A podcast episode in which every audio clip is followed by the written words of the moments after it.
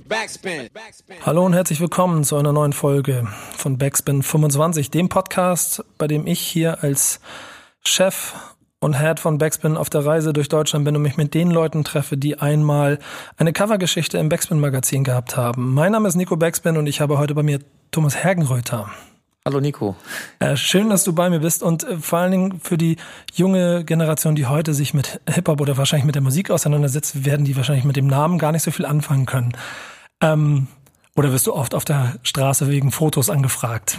Nee, das kommt relativ selten vor. Also es ist schon so, dass wenn ich auf, ich bin ja immer noch viel auf Veranstaltungen unterwegs. Ja. Ähm, und mich das auch wundert, dass auch relativ junge Leute teilweise äh, fragen, ob ich das dann bin, auch Fotos machen manchmal so. Aber okay, das, das, hat ein bisschen was mit dem Battle of the Film zu tun, glaube ich auch, Aha. den wir, der ja auch schon Hollywood-mäßig war, der noch nicht so alt ist. Ja. Vermute ich mal. Aber manchmal wundere ich mich selber, wie viele Leute äh, mich dann noch erkennen. Da hast du es auch schon so ein bisschen vorweggenommen. Im Titel stand es ja schon, deswegen werdet ihr es auch alle wissen. Aber es geht ums Battle of the Year. Du bist Gründer vom Battle of the Year und damit dann ähm, ich würde auch schon sagen, eine sehr wichtige Person für einen Zweig von Hip-Hop über jetzt äh, 30 Jahre in Deutschland. Ähm, wir haben ein Cover, über das wollen wir gleich mal reden. Ich gebe dir gleich die Ausgabe. Aber erstmal so allgemein für dich Battle of the Year. Das machst du jetzt schon so lange. Was bedeutet das für dich heute? Ja, wir sind jetzt dieses Jahr 30 Jahre Battle of the Year unterwegs und das ist eigentlich mein, mein Leben. Ne? Also ich habe damit mit, mit Hip-Hop-Breaken angefangen, als ich 13, 14 war, also noch ein bisschen vor Battle of the Year. Und äh, das ist ganz schön krass. Also das, was damals angefangen haben, hätte, glaube ich, niemand gedacht, dass das so lange weitergeht und auch noch so lange Spaß macht und dass das sich auch so entwickelt in allen Zweigen. Und äh, ja, da muss man mich manchmal schon stupsen. Also diese 30 Jahre sind schon ziemlich lange Zeit, ja. Ja, und das ist dann ja auch definitiv auch der Kern von deinem Leben gewesen. Und in dieser Reise gab es irgendwann mal einen Punkt, also es gab mehrere Punkte, da kommen wir drauf, aber einen, wo sich offensichtlich Battle of the Year und Backspin getroffen haben. Und das war die Ausgabe Nummer 59 im Oktober 2004, wo es dann wahrscheinlich auch endlich die Battle of the Year Cover Story gab. Hier ist das Magazin. Kannst du dich dran erinnern? Ähm, ja, natürlich. Das ist jetzt auch schon, was hast du gerade gesagt? 2004. 2004 15 also, Jahre. Genau. Genau also Halbzeit ich, von Battle of the Year. Ja, klasse.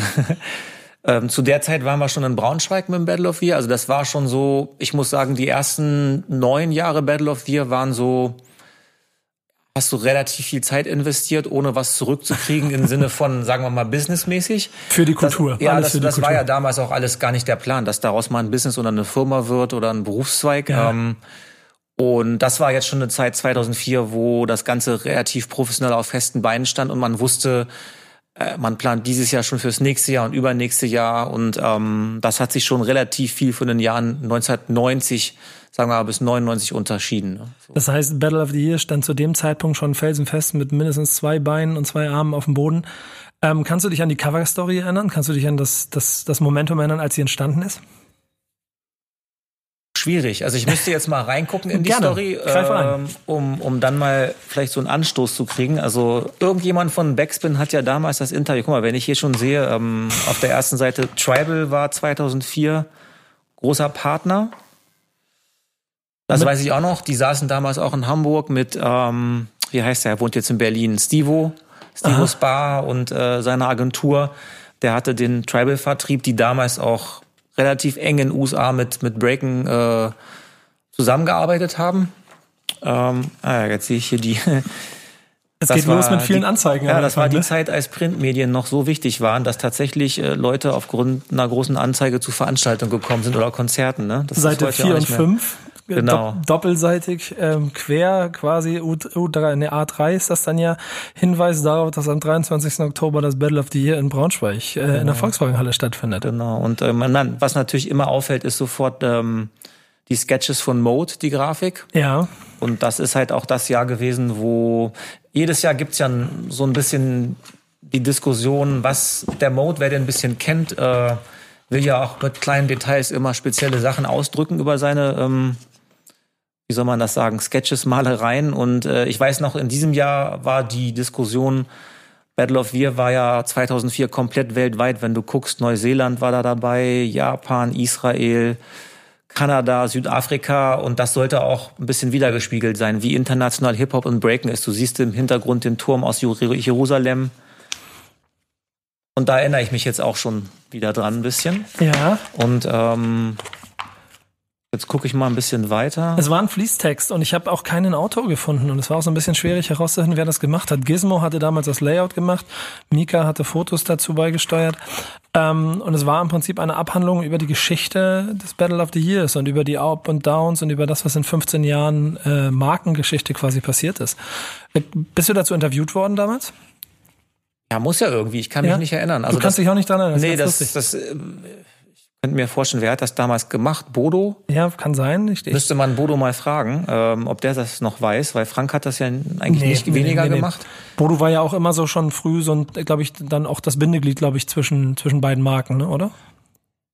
Ja, war schon Frank und Bodo zusammen. Ja. So, und ich meine, wir haben uns kennengelernt tatsächlich 94, 95 so. Ich weiß, dass die halt mit der Backspin das erste Mal eine große, wie soll man das nennen, Interview-Story äh, Factsheet-Story gemacht haben beim Battle of the Year in Hannover 95, mhm. ähm, was für mich auch eins der besten Battle of the Years war, wo es so ein bisschen Turning Point gab, wo man wusste, okay, jetzt wird's richtig groß, nachdem das ja eigentlich am Boden lag ab Mitte der 80er mit Breaken. Und das ist das erste Mal, dass ich mich wirklich an das Backspin-Team mit Frank und Bodo erinnere. Vor allen Dingen auch, weil die natürlich, es war irgendwie so ein Ding, Backstage war natürlich immer übervoll und Backspin war natürlich angemeldet, aber sie kamen von unserem Empfinden mit viel, viel mehr Leuten als geplant und dann gab es erstmal Riesendiskussionen, aber im Endeffekt war das so eine Steckbriefstory, das weiß ich noch. Also sie hatten alles bestens vorbereitet ähm, und äh, wir wussten vorher halt, welche Crews da waren und haben allen Crews die gleichen Fragen gestellt. Und dann war halt in der Ausgabe danach so steckbriefmäßig äh, Reportagen über alle Crews. Das war schon super für die damalige Zeit halt. Ne? Ja, auf jeden Fall. Das, ich ja. meine, um, um, das ist dann 94, 95 zu den Anfang der Backspin war es ja dann auch sehr wichtig, einfach diese verschiedenen Elemente ähm, von Hip-Hop so gut wie möglich und so breit wie möglich abzudecken. Und dann ist man ja, also man kommt ja gar nicht am Battle of the Year vorbei zu der mhm. Zeit. Ja, das war aber auch eine Zeit, wo alles zusammen tatsächlich genau. war. Also es war, ich glaube, im Jahr 95 hat Sammy auch seinen ersten Auftritt überhaupt ever gehabt. Das war beim Battle of Sear unter No Nonsense als Gruppe. Mhm. Ich glaube, das war 95 sogar. Ja, krass. Äh, da hat er mir dann ein Demo-Tape geschickt und äh, nicht wirklich rumgequält, aber ich habe dann gesagt, komm, dann tritt's halt auf und dann kannten, kamen die und ähm, das war tatsächlich sein erster Auftritt. Also ich habe auch hin und wieder immer mal wieder Kontakt mit ihm über andere Projekte und hatte dieses Demo-Tape noch, was ich ihm dann vor, vor zehn Jahren mal gegeben habe. Das ah, krass. kam dann auch in sein persönliches Museum, glaube ich. So wollte ich gerade sagen, so, das, hast du es von deinem persönlichen Museum in sein ja, persönlichen ja, ja. ja, ja, gegeben? Das wollte ich ihm dann geben. Müssen wir noch kurz anmerken, eben nur für die Leute, Bodo und Frank sind in dem Fall Bodo Falk und Frank Petering, die beiden Gründer der Backspin. Ähm, Du hast es eben schon ein, zwei Mal so angesprochen, dass damals alles so gemeinsam gegangen ist. Äh, beschreib mir mal ein bisschen Hip-Hop-Szene äh, von vor 25 Jahren, so dann auch als Backspin gegründet wurde, bis zu dem Punkt, wo wir eine Cover-Story haben, 2004, also diese ersten zehn Jahre der Backspin. Wie, wie, und wie hat sich das im Vergleich dazu mit Battle of the Year begeben? Mhm. Ja, ist die Frage, an welchem Zeitpunkt man anfängt. Ne? Also ich bin selber eingestiegen weil ich auch selber Breaker war, Mitte der 80er bei diesem großen Hype. Ja. Und da war das ein riesen Kommerzblase und ich selber habe auch damals nicht realisiert, was eigentlich dahinter steckt. Also du hast ja hier nur Breakdance gehabt mhm. und dann über so Filme wie Wild Style, Style Wars hast du entdeckt, was da noch dazugehört. Und dann kam so die Zeit Ende der 80er, Anfang der 90er, wo wo wir halt gemerkt haben, okay, wir sind nicht alleine in Hannover. Es gibt tatsächlich in Hamburg, in Süddeutschland noch andere Leute, die auch aktiv sind. Das war ja damals gar nicht zusammen. Du hast ja Du hast ja über Postkarten quasi geschrieben, um Leute zu connecten damals. Ja. Und äh, dann haben wir auch so langsam kapiert, was dann noch dazugehört zu der ganzen Kultur. Und da war das damals eigentlich total normal, dass du halt die, die Writer auf dem Boden mit ihren Sketchbuch sitzen hast, äh, die MCs auf der Bühne und in den Kreisen halt die Tänzer. Also es war völlig normal.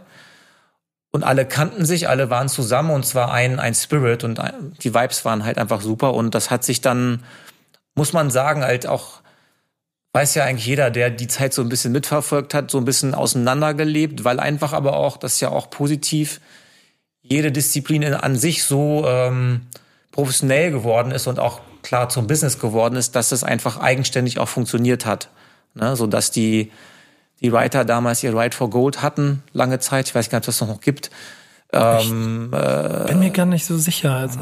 Es gibt da auf jeden Fall noch die, aber die große Phase von diesen Graffiti-Festivals ja, ja. ist ja meiner Meinung nach auch vorbei. Mhm. Ähm, dann sind solches Festival wie Hip Hop Open, Splash Festival raufgekommen, wo halt die, sagen wir mal, Musiker waren. Mhm. Und was Tanzen anging, war es halt immer das Battle of Year.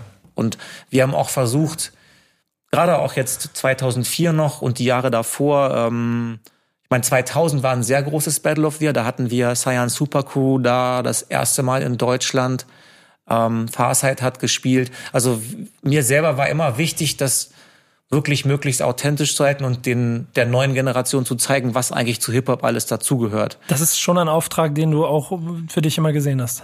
Ja, heute ist es schwierig. Also ich habe es natürlich nicht vergessen und wenn ja. mich da jemand drauf anspricht, auch die jüngere Generation, erzähle ich das gerne, aber die wissen das ja gar nicht mehr heute so. Ja. Und ähm, und ähm, ich hatte schon immer den Anspruch, das alles zusammenzubringen. Aber du kamst dann irgendwann an einen Punkt, wo das einfach nicht mehr ging. Das hat sich dann irgendwann so auseinandergelebt, dass man auch nicht mehr, es gab neue Rap-Typen, zu denen ich selber auch keinen Zugang hatte. Das fing auch eigentlich schon so in den 2000ern an, als es so geboomt war, dass ja jeder irgendwas gemacht hat im Musikbereich und auch Kohle verdient hat für kurze Zeit. Mhm. Ähm, das hat dann auch nicht mehr wirklich zur Kultur gepasst. Aber mir war auch immer klar, das ist eine ganz normale Entwicklung, das äh, und ich habe das auch immer akzeptiert, äh, habe aber einfach zu vielen Sachen keinen Zugang mehr gehabt aus den anderen Bereichen halt, ne, so und ja, so war das halt, genau. Ja. Ich glaube, ich glaube auch, wie du es schon beschrieben hast, wenn es dann ähm, irgendwann professioneller wird und das ist ja dann offensichtlich der Zeitraum so 94 bis 2004, ähm, den du eben gerade beschrieben hast mit dem Peak ähm, auf der Expo ein Battle of the Year zu veranstalten im Rahmen der Weltausstellung.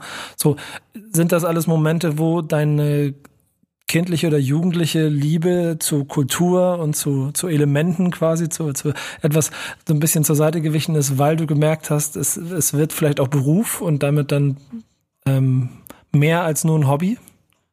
Ja, klar. Also ich meine, auf der anderen Seite muss ich mal vorwegnehmen, ich bin total froh, dass ich den Weg gegangen bin. Ja. Also meine Eltern haben das auch lange angezweifelt. Ne? Ich sollte eigentlich einen normalen Beruf machen und ich bereue das heutzutage nicht. Aber das hat lange Zeit gedauert, bis ich da auch wirklich sagen konnte, okay, das war jetzt richtig. Da gehört ja auch ein mhm. bisschen Glück dazu, dass man die richtigen Sachen macht. Und ähm, ja, ich zweifle das nie an. Und es war trotzdem so, dass die ersten neun Jahre, sagen wir mal fast zehn Jahre, totales Lehrgeld waren. Ne? Ja. Äh, weil man einfach viele Fehler gemacht hat. Also wir haben hier alle Learning by Do. Heute kannst du hier bei uns im Büro Veranstaltungskaufmann, Kauffrau lernen. Äh, das gab's ja alles damals ja. gar nicht. Das war aber auch das Tolle, weil es ein Abenteuer war halt. Ne? Und ähm, und ja, Mann, ich habe viel gelernt. Ich habe dann ja auch das eine Jahr auf der Expo im Kulturprogramm tatsächlich gearbeitet, als das Battle of Theater auch war. Ja. Also ich habe da drei Jahre gearbeitet, glaube ich. Und da auch total viel gelernt, was Marketing angeht, äh, Rechtsabteilung. Ähm, äh, wir mussten am Ende alles selber machen. Oh, und habe da natürlich auch viel gelernt, was Veranstaltungsorganisation anging. So, das war schon eine, eine klasse Zeit, die ich auch nicht bereue, so rückblickend. Ne wenn man so eine Marke aufbaut oder sich quasi sie selber aufbaut, dadurch, dass man in Initialzündung sitzt und sie dann komplett weiter ähm, vorträgt, wie hat sich das innerhalb der dieser speziellen Szene, ähm, der Breaker-Szene, wie hat sich das entwickelt? War es ein Pflichttermin, keine Ahnung, wie es heute auch immer noch das Splash Festival ist, zu dem jeder Rap-Fan und jeder auch Rapper irgendwie kommen muss? Ja, definitiv, zumal es ja in den ersten zehn Jahren, also als wir Battle of the angefangen hat, haben, gab es in Europa vielleicht im Jahr drei Veranstaltungen, die den Schwerpunkt auf Tanz hatten. Ja. Und dann war das natürlich ein Pflichttermin. Und es war auch noch bis weit in die 2000er, ich weiß jetzt nicht, vielleicht 2007, 2008, 2009, würde ich mal sagen, schon so, dass das wirklich der Treffpunkt der zumindest europäischen Breaking-Szene war. Wo es auch wirklich so war, klar, du hast den Wettbewerb auf der Bühne gehabt, aber es gab zig Cypher und du hast Leute gehabt, die kamen aus ganz Europa und haben überhaupt nicht auf die Bühne geguckt, sondern nur gebettelt und gecyphert. Das war immer das, was Battle of the Year ausgemacht hat. Ne? Mhm. Ne? Und ähm, dann glücklicherweise, das war auch immer so, also eigentlich schon 1990 war meine Idee, sowas ins Leben zu rufen, um irgendwann vielleicht mal äh, ein Forum zu sein. Also ich habe immer gesagt, Mensch, die Tänzer haben sich 1990 auch schon so einen Arsch aufgerissen, sieben Tage die Woche trainiert, aber waren eigentlich immer nur hinter den Kellerfenstern der Jugendzentren und haben aber so viel Skills gehabt und hätten, haben mit dem Potenzial, Potenzial nichts gemacht. Und mein Wunsch war immer, das Ganze so ein bisschen nach außen zu tragen, diese ganzen Hip-Hop-Klischees, die damals und wahrscheinlich auch heute einige Leute noch haben, zu widerlegen um das Ganze zu professionalisieren und einfach mehr Möglichkeiten Tänzern zu geben, einfach davon auch zu leben. Was immer das irgendwann mal ist, Tanzstudio, ja.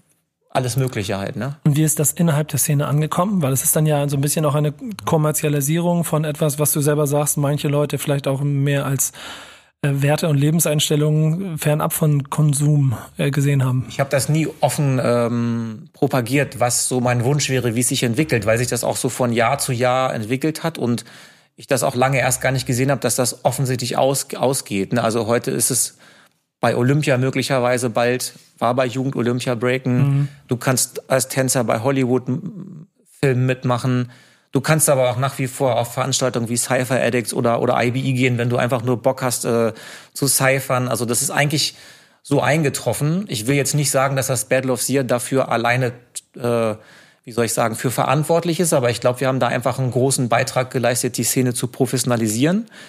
Und klar, was du gesagt hast, also wir mussten uns gerade Ende der 90er bis Anfang der 2000er eine Menge Kritik anhören, was so Kommerz anging, weil das war ja, Sellout war ja ein Riesenthema, da spricht ja, genau. ja heute ja keiner mehr drüber. Ja. Und die Jahre waren schon hart, weil es teilweise, ich musste auch erst lernen, dass das, ich habe das immer sehr persönlich genommen. Ja. Weil das Battle of Year ist mein Baby und ähm, ich habe da so viel Herzblut reingesteckt mit meinem Team, dass das natürlich wehtut, wenn einer, sagen wir mal, konstruktive Kritik ist immer gut, aber es war halt auch eine Zeit, wo es halt einfach relativ unter die Gürtellinie auch ging. Und das muss man auch mal lernen, damit umzubringen. Das war für mich neu. Mhm. Aber ähm, wichtig war einfach und ist bis heute immer noch, dass man hinter dem steht, was man macht. Und aber auch guckt, dass die Zeit sich weiterentwickelt und man nicht immer seinen eigenen Trott weitermacht. Also auch wir müssen uns weiterentwickeln mit Battle of the Year. Und ähm, ich bin auch total offen, mich mit der neuen Generation zusammenzusetzen, weil das musst du ja machen, um zu hören, wie die ticken, was sie wollen, weil das ist nicht mehr wie damals. Ne? Das wird nicht funktionieren. Nee, heute sind, glaube ich, auch die Impulse andere. Alleine, wenn man schon mal klassisch an daran, an den Punkt denkt, wie man selber mit Hip-Hop in Verbindung gekommen ist, dann ist es ja mit, also selbst ich komme jetzt aus der End 80er, Anfang 90er Generation und auch ich musste noch ein bisschen suchen und mir meine Welt quasi bauen und sie finden. Wenn ich dann in die 2010er gehe und ich institutionelles Hip-Hop Tum in Jugendzentren mit allen Elementen und man kann es machen und es gibt einen alten Ex-Veteran, der quasi Train Trainer ist für Elemente, dann ist ja auch meine Suche eine ganz andere und damit dann auch mein Umgang mit all dem, was da drumherum passiert. Klar, ja, ja. Gerade deshalb ist es ja dann aber auch ein ganz interessanter Punkt, weil das fürs Battle of the Year das sicherlich auch ein entscheidender Faktor war, denn wenn man als eins von vier Elementen aus dem Hip-Hop dann losgeht und dann dementsprechend auch sich kulturell weiterentwickelt, es im Rap aber gang und gäbe und auch gar kein Problem war eigentlich irgendwann. Natürlich Sellout ja, man durfte nicht die Pop-Single machen, aber dass man dann damit Geld verdient hat, war eigentlich recht legitim. Wie war es denn im, im Breakdance eigentlich, wenn man mit dem Battle of the Year Geld verdient hat? War das auch legitim oder musstest du dich dafür rechtfertigen? Ja, der Fakt war ja praktisch, dass wir damit kein Geld verdient haben. Ne? Das war eigentlich ein Wahnsinn. Also Business, vom Businessmodell hat das gar nicht funktioniert. Frag mal Frank und Bodo. Also die ja. ganze Zeit, wo wir Partner waren, äh, haben wir einfach viel zu viel Geld für Budget ausgegeben, als, als das, was reinkam. Also es hat eigentlich wirklich, es ging dann immer so plus minus null auf, aber wir haben dafür zehn Monate im Jahr Minimum gearbeitet. Das macht ja gar keinen Sinn. Ja. Aber das war tatsächlich in den 2000ern noch so. Ne? Und Ach, dann wirklich? ist, ja, ja, klar. Und ähm, das, also rückblickend betrachtet total bescheuert, aber das war halt so und es hat trotzdem Spaß gemacht und auch irgendwie funktioniert. Aber es war dann wirklich erst Ende der also 2000, was ich weiß jetzt gar nicht, 2008, 9, 10, 11, wo es dann wirklich so war, dass auch der Tanz an sich so Mainstream-mäßig wurde durch was auch immer, TV-Formate, mhm. ein paar Filme, wo wirklich Sponsoren auch wach geworden sind und dachten, ey, Tanzen ist ja so ein Riesenmedium, sei es jetzt Breakdance oder was auch immer es heutzutage alles gibt, gerade im urbanen Tanz, äh, lass uns da mal mehr investieren. Und wir hatten dann halt echt das Glück, ähm, seit bis heute viele Jahre lang große Partner zu haben, also Sponsoren, die das wirklich auf sichere Beine ge gestellt haben, so, ne? so dass man jetzt auch wirklich sagen kann, das macht Sinn, dass man ein paar Monate Fulltime-mäßig dran arbeitet für eine Firma, die hier andere Projekte und Kunden noch hat, ne? So. Ähm, da sind wir ja fast in der Neuzeit, weil sich da ja dann ja auch was daraus entwickelt hat. Aber gerade in dieser Zeit, wenn du sagst, es war auch immer so ein kleines bisschen schwierig, wie hat äh, das Ganze denn überhaupt überlebt? Durch reinen Idealismus? Und Querfinanzierung durch Naja, also Idealismus, Jobs? Liebe, äh, also einfach, weil ich Bock auch drauf habe. Es ist halt einfach, es ist mein Leben halt. Ne? Also ja. gut, ich habe auch noch andere Facetten in meinem, in meinem Leben, was ich so gemacht habe und immer noch mache, aber das war, ist ein Teil und das fasziniert mich bis heute. Also so auch äh, gerade in der Zeit damals war es einfach dieses Abenteuer, dass man nie wusste, was passiert ne, bei den Veranstaltungen. Also es war ja immer Chaos vorprogrammiert manchmal. Man hat es dann optimiert und heute machst du ein Event und findest es fast schon langweilig, weil es alles getimed ist. Du hast einen Livestream-Partner, wo alles auf die Sekunde passiert. Das ist so ein bisschen schräg, aber auch auf das kann man ja stolz sein, weil wenn man das auf einmal so hinkriegt, dass große Firmen jetzt einsteigen und natürlich auch, äh, wie soll man sagen, äh, Sachen verlangen für das, was sie investieren und man das so hinkriegt, dass sie so zufrieden sind, dass sie möglicherweise ihm noch einen, einem noch einen anderen Job geben oder so. Ne? Also mhm. und äh, ja, das wäre aber ohne die ganzen Liebe zur Kultur, also der ganze Stress. Da gibt's gibt's ja aber auch noch viele andere, die das gemacht haben. Also es ist ja nicht nur Battle of the Wir waren vielleicht die ersten, die das so lange jedes Jahr regelmäßig ohne Pause gemacht haben. Ja. Aber das zeichnet ja alle Leute aus dem Bereich Kultur eigentlich aus. Und da, wenn du da guckst, ist es ja eigentlich so, Kulturleute, wenn die anfangen, haben ja meistens wenig Kohle und da kommt meiner Meinung nach immer das Kreativste bei raus. Finde ich genauso. Also wenn ja. du eine Million hast von irgendjemandem, dann ist das eigentlich auch schon ein ganz anderer Ansatz. So und das ist es, was mich immer fasziniert und das spannend gemacht hat. Ne? So. Es gab dann irgendwann den Film. Also quasi, wenn wir von der ersten Hälfte, wir sind mit 2004 und Covergeschichte quasi genau auf der Hälfte von der Battle of the Year Geschichte und die erste Hälfte, hast du selber gesagt, war ein Finden und ein Weg und es war alles ein bisschen schwierig. In der zweiten Hälfte gab es dann ja auch wirtschaftlich, glaube ich, entscheidende Faktoren. Und ist der Film ein wirtschaftlicher Fortschritt gewesen? Äh, nee, nicht wirklich, glaube ich. Also es gab ja Planet B-Boy, das war die Doku, ja. ähm, die dann so in Arthouse-Kinos mehr oder weniger gespielt wurde in, ähm, in den USA, Aha. die wir mit dem Benson Lee damals gemacht haben. Das war eine super, super Zusammenarbeit. Ähm, und aus dieser Doku ist dann im Endeffekt irgendwann Jahre später, boah, ich glaube 2011, dann dieser Hollywood-Film Battle ja. of the Year gedreht worden, weil man muss sich das so vorstellen, der Benson, der den Film gedreht hat, das waren ja seine Rechte dann auch. Also sie haben das alles super äh, schriftlich auch festgelegt. Und ähm, der hatte als letzte Möglichkeit, nachdem das Ding in Kinos ging und auf DVDs veröffentlicht wurde, noch die Möglichkeit, dass es praktisch an eine dritte Partei, sprich Hollywood, vertickert werden konnte als, äh, als Story. Mhm. Und das lag da ewig bei Sony Screen Gems rum. Und irgendwann haben die gesagt, okay, diese ganzen Tanzfilme Step Up to the Street 1 bis 5, was auch immer, die scheinen ja ganz gut durchzugehen. Also lass uns doch mit dem Thema Battle of the Year was machen. Ne? Und das kam erst viel später. Das war eins auch meiner besten Erlebnisse, einfach mal mit Hollywood zusammenzuarbeiten, weil man hat ja diese gewissen Vorurteile, dass die einen sowieso nur über den Tisch ziehen und alles. Und das war sowas von familiär und fair, dass ich einfach diese Zeit nicht missen möchte. Der Film an sich war relativ ein Flop. Mhm. So aber ähm, war trotzdem Wahnsinn. Also das war das Jahr, wo wir in Montpellier waren mit Battle of the Year mit dem Finale und Straßen abgesperrt, Megakameras. Also konnte ich gar, ich hatte selber hier Camo-Auftritte, äh, war auf jeden Fall eine lustige Zeit. Aber ich glaube nicht, also der Film hat es vielleicht bei einer jungen Generation, die haben das vielleicht dann mal gesehen, aber der hat jetzt nicht groß dazu beigetragen, dass Battle of the Year noch populärer war, wurde. Du hast mit Montpellier gerade schon was angesprochen. Ähm, es ist in Hannover geboren. Es ist dann auch, glaube ich, korrigiere mich gerne, aber schon auch immer in Deutschland geblieben, also das Weltfinale, dann nach Braunschweig viele Jahre lang gegangen und dann aber aus verschiedenen Gründen irgendwann nach Frankreich. Ja. Warum? Genau, und jetzt hast du mich auch genau an dem Punkt. Ähm, wir haben eigentlich bis 2009 äh, nicht draufgezahlt, aber es war halt ein Ritt auf der Rasierklinge, ja. ne? also was zu verlieren oder nicht. Und ähm, wir haben dann echt Ende der 2000er ist das dann, glaube ich, ne? Ja. Auch mal das Ganze hinterfragt, weil wir da auch schon hier diese Firma hatten und äh, eigentlich auch vorankommen wollten, auch ein bisschen finanziell, muss man ganz einfach sagen. Du kommst ja irgendwann ein Alter, wo dein Kühlschrank mal gefüllt wird, vielleicht. Ne? und ähm, und dann haben wir gesagt, und dann hatten wir, also Frankreich ist halt ein riesiges Tanzland, also was ja. urbanen Tanz anging, auch die Breaking-Szene ist da riesig.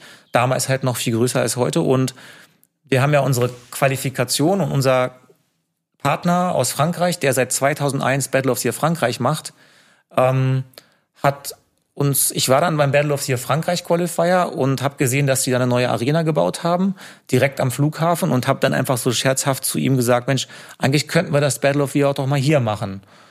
Und dann hat der sofort, also der hat mich zum Flughafen gebracht, um nach Hause zu fahren. Und ähm, dann gleich du, ich kenne hier Bürgermeister, meine Mutter ist im Kulturrat irgendwo. Lass mich mal, wenn das wirklich für euch in Frage kommt, lass uns einfach mal ein bisschen sprechen.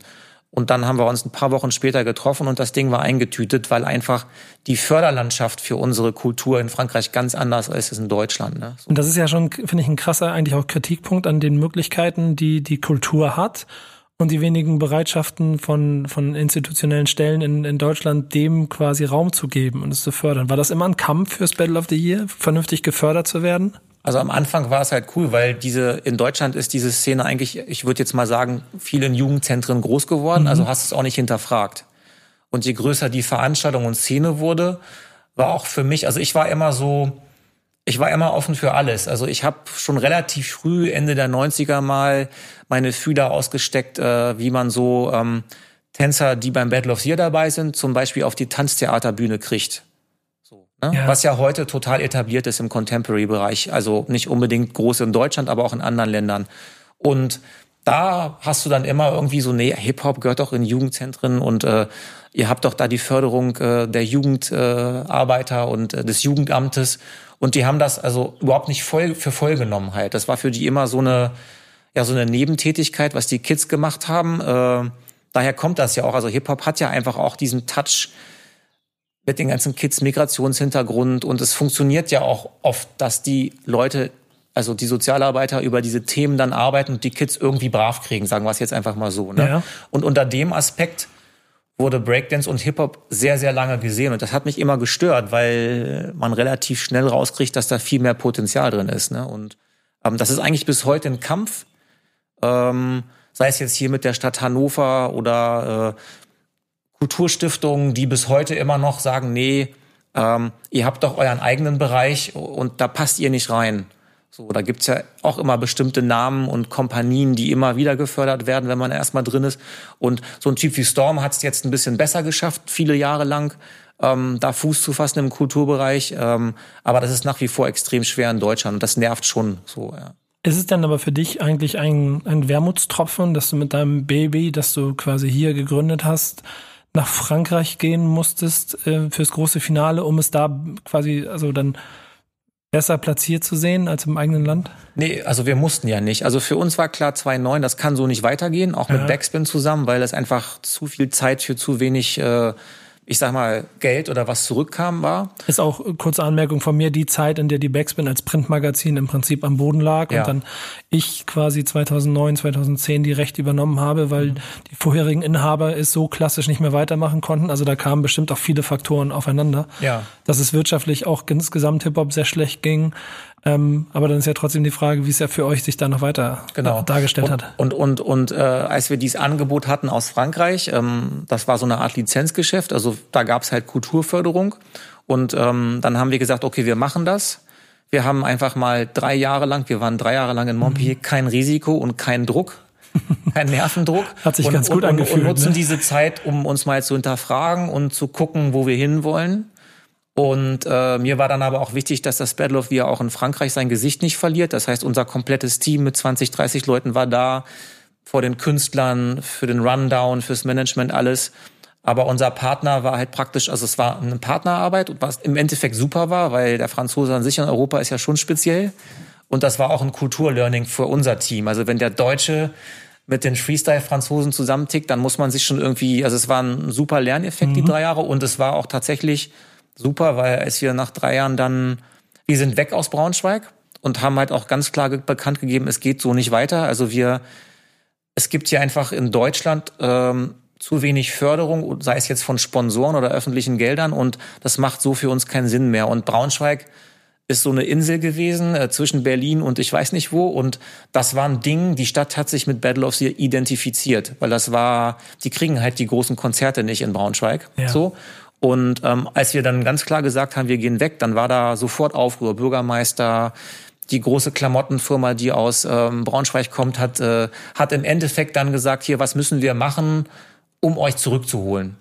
Mhm. Und das war dann natürlich nach drei Jahren ein tolles Gefühl, dass wir auf einmal auf der Liste von einigen Leuten waren, die gesehen haben, was für einen Wert wir eigentlich haben. Ne? Wollte ich gerade so. sagen, Wertschätzung ist schon ein sehr wichtiger Faktor dabei. Ich meine, ja. wenn man so viel Energie da reinsteckt, dann muss das ja irgendwie auch zurückkommen, ohne dass man jetzt zu egozentrisch ist und es die ganze Zeit erfordert, dass man jemandem auf die Schulter klopft. Aber ich glaube, für mich ist auch, keine Ahnung, das Battle of the und Braunschweig, das war eine feste Verbindung. Klar. Und das, das ist auch die beste Zeit gewesen. Also, dass die, weiß nicht, von 2001 bis 2009 inklusive und dann nochmal drei Jahre nach Montpellier. Ja. Also das war, das war wie zu Hause. Also ja. jede Türklinke in der Halle kennst du. du. Du kennst den Jugendamtschef, den, den Hallendirektor, alles super nette Leute, die beim ersten Meeting schon kapiert haben, für die Stadt Braunschweig, was das für ein Wert ist, wenn quasi die Welt zu Gast in Braunschweig ist. So, ne? Und ähm, Klar, das funktioniert auch dann auch nur, es ist in Montpellier genau deswegen und nicht in Paris, weil die sagen, die Halle wird eh immer gebucht. Ja, genau. Aber ist ja egal. Also wenn wir dort wertgeschätzt kriegen und eine gute Kooperation haben, warum nicht? Ist doch super, ja. Genau, da sind wir ein bisschen auch schon sehr in der Neuzeit, denn ähm, nach Braunschweig war, glaube ich, Essen aufgrund eines neuen Partners, würde ich mhm. sagen, der da schon dazu geführt hat, dass man da stattgefunden hat als in Braunschweig. Ja, wir haben, Oder? wir haben, wir haben dann auch nach 10, 11, 12, 13 Jahren Braunschweig gemerkt, dass sich das bei uns im Team so ein bisschen tot läuft und eine gewisse Routine ja. äh, entstanden ist. Immer das gleiche Hotel. ja, zum Beispiel, ja, ist nicht schlimm. Also man ja. kannte halt jeden, das war schon super, aber man hat so gemerkt, das hat sich so ein bisschen abgelutscht. Ja. Und das ist ja auch immer eine Gefahr, so ein bisschen. Und ähm, dann gab es mit dem neuen Partner die Möglichkeit, woanders hinzuziehen. Ja. Ähm, was jetzt eigentlich dann genauso freundlich war in der Zusammenarbeit mit der Halle, aber wir haben auch festgestellt, dass das Einzugsgebiet Ruhrgebiet, Rhein-Ruhrgebiet nicht so einfach zu kriegen ist, wie jetzt zum Beispiel einfach mal Braunschweig. Ne? Ja. Also da haben wir relativ die Augen aufgemacht nach dem ersten Jahr auf jeden Fall. Ja. Ich kann mich gut dran erinnern. Wir sind jetzt dann aber, äh, ich glaube, letztes Jahr schon wieder Montpellier. Dieses Jahr, glaube ich, auch wieder mhm. Montpellier, richtig? Genau. An einem Moment, wo dann 30 Jahre gefeiert werden. Ähm, also ein paar Fragen. Die, die erste ist relativ simpel. Geht's dem Battle of the Year gut? Äh, ich sag mal so, es geht wieder besser. Also die zwei Jahre in Essen will ich jetzt auch nicht missen. Das war halt ja. halt einfach sau anstrengend. Aber wir haben auch da gute Erfahrungen gemacht und ähm, die Szene hat das eigentlich für sehr positiv gesehen, weil die Halle von den Vibes super war mit dem Fuß, Holzfußboden ja, und ähm, wir hatten relativ äh, gutes Line-up immer dabei. Und jetzt gerade das letzte Jahr in, äh, in Montpellier hatten wir, also wir haben, wir kranken, die Szene krankt allgemein daran, dass es einfach ganz, ganz viele Eins gegen Eins und Zwei gegen Zwei Events gibt, also die einfach gepusht werden. Da will ich gleich noch drauf ne? hinaus. Und, und da, daran krankt der Crew-Gedanke und der Gedanke, diese Choreografie, was das Battle of the Year ausmacht. Und es wird für Tänzer heutzutage immer, immer schwieriger, das Battle of the Year wirklich mitzumachen, weil A, das Niveau beim Battle of the Year, gerade bei der Choreografie so hoch ist ja. B, die Tänzer fast nie zusammen trainieren können, weil jeder Jobs machen muss einzeln. Das heißt, du, du musst heutzutage, ich würde jetzt mal sagen, drei Monate trainieren, um eine vernünftige Choreografie fürs Battle of the Year, um überhaupt eine Chance unter die Top 6 zu kommen. Ja. Ja, und da ist einfach die Zeit bei vielen Tänzern nicht da. Und dann kommt noch dazu, dass dieser Urgedanke im Hip-Hop, die Crew, eigentlich relativ am Boden liegt. Ja. Also es gibt wirklich, guck dir Deutschland an, kaum noch richtige Crews, wie wir es kennen, weil das eigentlich auch die Kultur ist wie damals. Ja. Ne? Und ähm, diese One-on-Ones und Two-on-Twos und mit mega Preisgeld, die fördern natürlich diesen Crew-Gedanken dann auch nicht. Und gerade das Battle of the Year jetzt in Frankreich letztes Jahr, wir hatten da wirklich Wahnsinns-Battles und äh, tolle Choreografien, ähm, hat dann äh, auf den Foren dafür gesorgt, dass auf einmal ganz viele Leute sagen, Mensch, wäre doch schön, wenn diese Crew-Nummer vielleicht wieder ein bisschen gepusht wird. Das ist jetzt leichter gesagt als getan, aber das tat ganz gut, das von ganz vielen zu hören hat. Was das jetzt auswirkt, weiß ich nicht. Ne? Aber dann sind wir nämlich bei der zweiten Frage dann dran, bevor wir nochmal zu den zur Konkurrenz kommen. Die Akzeptanz innerhalb der Szene. Nach 30 Jahren, welchen Wert, also welchen, welchen, welchen Status hat das Battle of the Year unter Tänzern? Ja, also ähm, von Anfang an war für viele immer dieser Choreografie-Gedanke schwierig. Ähm, für mich war es von Anfang an wichtig, weil ich wusste, nur dadurch kannst du vielleicht vielleicht später auch mal dein Leben finanzieren, weil nur mit dem Battlen im Jugendzentrum wirst du nie irgendwie rauskommen. Das mhm. war so mein okay. Ding. Und das hat das Ganze immer ein bisschen immer schon schwierig gemacht und gerade jetzt in den letzten Jahren also es wird nicht kritisiert, alle respektieren das total als die älteste und am längsten stattfindende Veranstaltung. Da ist schon ein Mordsrespekt da, aber es gibt halt heutzutage, sagen wir mal, kredibilere Events, sagen wir es mal so. Das sind kleinere Geschichten, die frischer sind als Battle of the Year, wo es, es ist eigentlich mal, ich würde jetzt mal sagen, wo dann überraschende Momente kommen. Die haben wir auch beim Battle of the Year, aber diese überraschenden Momente, von denen ich spreche aus den 90ern, hast du eh nicht mehr heute im Hip-Hop so. Und ähm, das ist alles auch bei kleinen Veranstaltungen heute total durchgestylt. Ne? Aber also es wird Respekt respektiert, es ist da das Battle of the Year, aber es gibt eine Reihe an anderen Veranstaltungen, die, wo die Kids mehr drauf stehen heute, sage ich mal einfach so. Ne? Wie sieht es mit der Konkurrenzsituation aus im Vergleich zu den anderen, die du gerade beschrieben hast? Seid ihr in einer Konkurrenzsituation? Gibt es eine Zusammenarbeit? Fühlst du noch ein ähm, Szene-Community-Gefühl? Also innerhalb der Tanzszene auf jeden Fall, also auch unter den Veranstaltern. Ne? Also da gibt es, eigentlich arbeiten alle zusammen. Also es gibt da zum Beispiel so Projekte wie diese Undisputed-Serie, wo die zehn, elf größten und wichtigsten Veranstaltungen der Welt zusammenarbeiten und am Ende ein Master-Event haben, also wo die Gewinner, aber da geht's auch um One-on-One -on -One halt. Ne? Ja.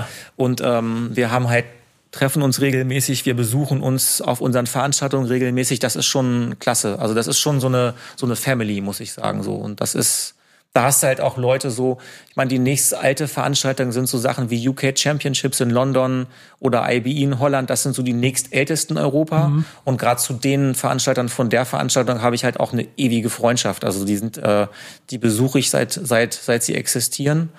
Und das ist auch toll, auch andere Leute zu haben, die fast genauso lange dabei sind wie wir, weil die genau die gleichen Probleme und Momente durchlebt haben wie wir. Ne? So. Und wie, wie blickst du in die Zukunft fürs Battle of the Year? Äh, ich habe immer mal gesagt, mit ich bin dieses Jahr 50 geworden, das Battle of the Year 30, das wäre der perfekte Moment, um das letzte zu machen. Unser Partner aus Frankreich hat gesagt, nee, also dein du mit 50 ist dein Sohn noch nicht groß geworden so ungefähr. Und dadurch, dass wir jetzt, also ich ich würde jetzt sagen, ich gucke von Jahr zu Jahr, ne? Also mhm. wir sind jetzt dieses und nächstes Jahr noch mal in Frankreich. Ähm, wir haben jetzt schon so die Idee oder die Anfrage aus einem anderen europäischen Land 2021 dorthin zu gehen. Das geht mehr in den skandinavischen Raum. Da arbeiten wir jetzt dran, schon jetzt. Und ähm, ich sag mal so, man, man, wir hinterfragen uns immer und solange es aber noch ähm, Zuspruch gibt und auch Spaß macht, vor allen Dingen, sage ich einfach mal, machen wir jetzt weiter so. Ne? Aber ja. ähm, also für mich ist eigentlich schon länger der Gedanke, dass man sagt, okay, diese Großveranstaltungen auch im Breaken haben sich vielleicht ein bisschen überholt.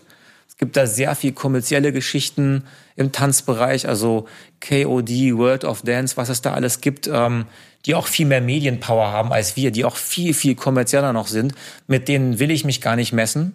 Mhm. Und ähm, ich habe schon seit vielen Jahren so die Idee, dass man vielleicht bald oder irgendwann mal Battle of Year als Großveranstaltungsmarke so zur Ruhe legt und das Label Battle of Year ähm, viel mehr so im kleineren Kreis für kulturelle Geschichten machen kann, weil mich reizt das jetzt auch nicht. Wir hatten 10.000, 2.000 in der Halle, 14.000 in Frankreich irgendwann mal und die Größe reizt mich überhaupt nicht. Im Gegenteil, das ist eher alles anonymer dann und ich habe viel mehr Bock, so kleinere Events, mal ein Tanztheater-Wochenende oder ein Battle-Wochenende unter irgendeinem Motto zu machen. Das ist so das, was mir vielleicht für die nächsten fünf, sechs, sieben Jahre vorschwebt. Ne? So so ein Punkt wie Breakdance als olympische Disziplin äh, sorgt ja sicherlich innerhalb der Szene auch für kontroverse Diskussionen darüber. Ähm, wie stehst du dem gegenüber?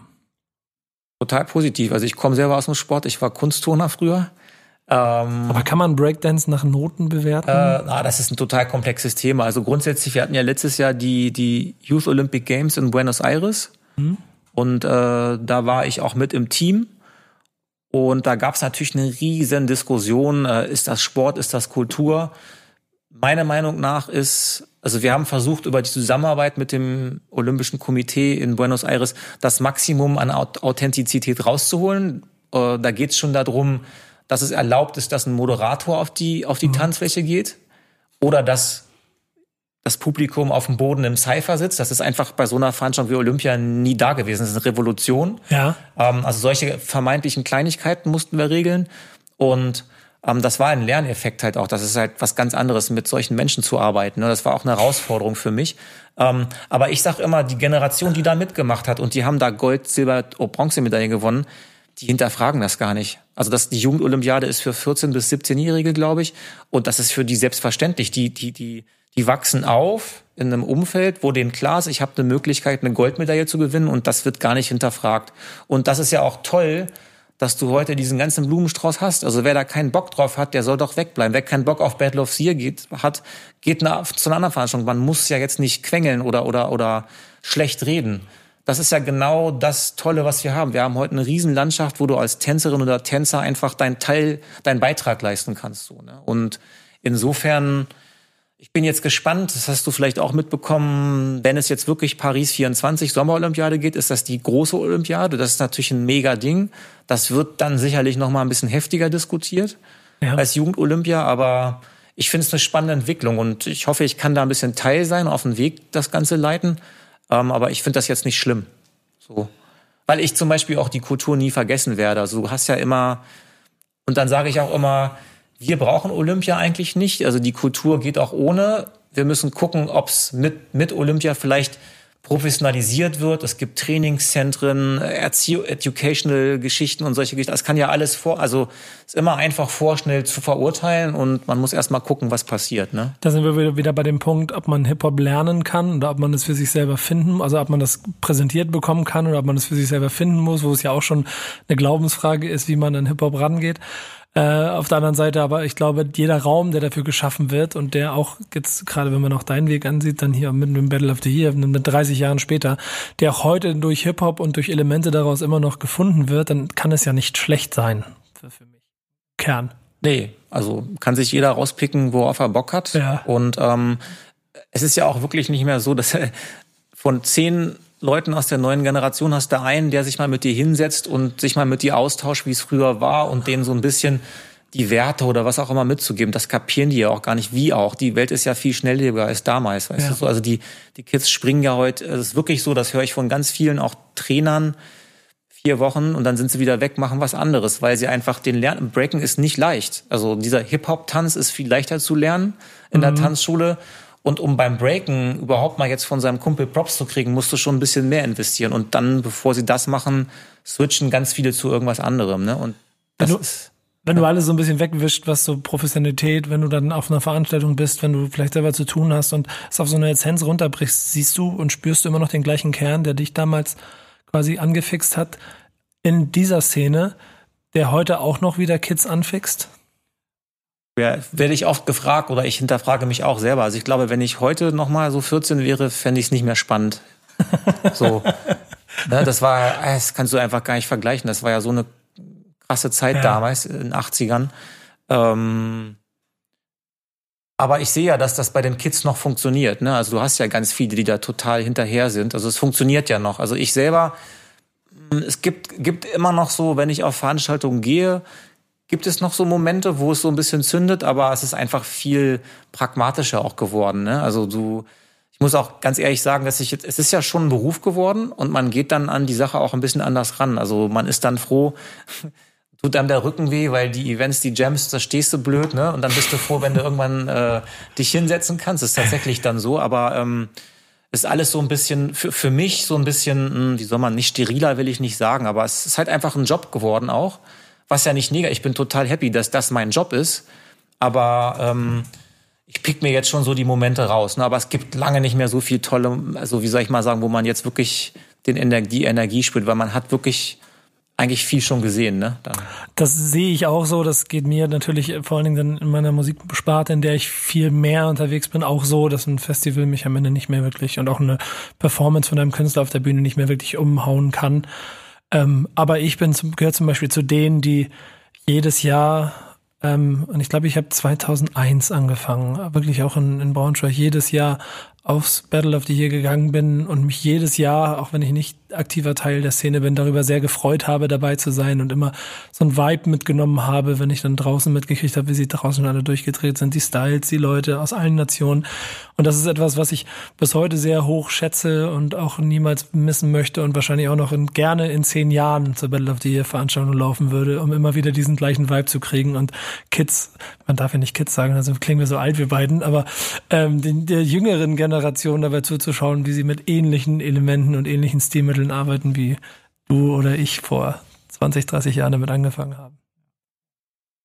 Äh, danke dir für die Reise. Ich normalerweise nehme ich immer noch zwischendurch den Moment wahr, in dem ich dich da bitte einmal durchs Heft zu blättern.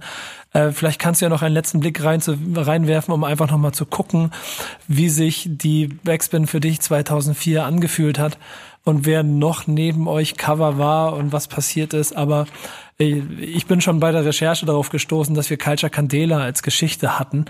Äh, was mich sehr verwundert hat, da hast du auch gemerkt, dass 2004 auch die Backspin ähm, an der einen oder anderen Stelle noch ein bisschen kommerzieller denken musste. Und sieh du mein Blog und äh, die Produzenten dahinter, die nochmal erzählt haben, wie gut und wichtig es war, äh, diesen Song zu machen. Aber eben natürlich auch die klassischen ähm, Rubriken wie Way Back in the Days, wo Rick James auf zwei Seiten gefeiert wurde, oder das lange Graffiti-Special in der Mitte mit ähm, das Writer-Special und dann Graffiti-Seiten, wie jede Ausgabe hier, glaube ich, auch wieder mit 16 Seiten. Also Hip-Hop dann doch, glaube ich, in seiner Gänze. Ja, total. Also ich meine, das war immer, ich habe immer darauf gewartet, dass die Backspin rauskam, ne? Und dann irgendwie von vorne nach hinten durchgeblättert. Ähm es ist ja bis heute auch noch eine schöne Anekdote, die man erwähnen kann, ähm, dass ich glaube, bei Frank ist es auf jeden Fall so, ne? ich glaube, bei Bodo auch, aber dass die auch jedes Jahr immer noch wieder im Hintergrund mit dabei sind und Teil deines Teams sind, quasi, um eine Battle of the Year Veranstaltung durchzuführen. Ne? Ähm, na, Frank ist auf jeden Fall immer mit ja. dabei. Ähm, weiß gar nicht, ob ich das jetzt sagen kann, der freut sich immer, wenn er mit uns äh, Spaß hat und Klamotten verkaufen kann an unserem Stand so. Da hat er einfach Bock drauf. Mit ja, das ist, das so. ist ein ganz, ich, ich habe ich hab mich mal mit ihm darüber unterhalten. Er hat selber gesagt, es ist ein bisschen wie auch Familientreffen, genau. weil man das seit 100 Jahren macht und es ja. geht gar nicht um den Job. Ja. Es geht nur darum, dass man in der Gruppe gemeinsam an etwas arbeitet, was man schon seit 20 genau, Jahren Genau, und da ist also mit Frank super Kontakt. Der war jetzt auf meinem Geburtstag mit Solly und so und ähm, zu Bodo habe ich auch sporadisch Kontakt. Wir haben uns jetzt boah, in den letzten Jahren ein, zwei Mal in Hamburg getroffen, haben uns die Flying Steps Show da angeguckt, Flying Illusion.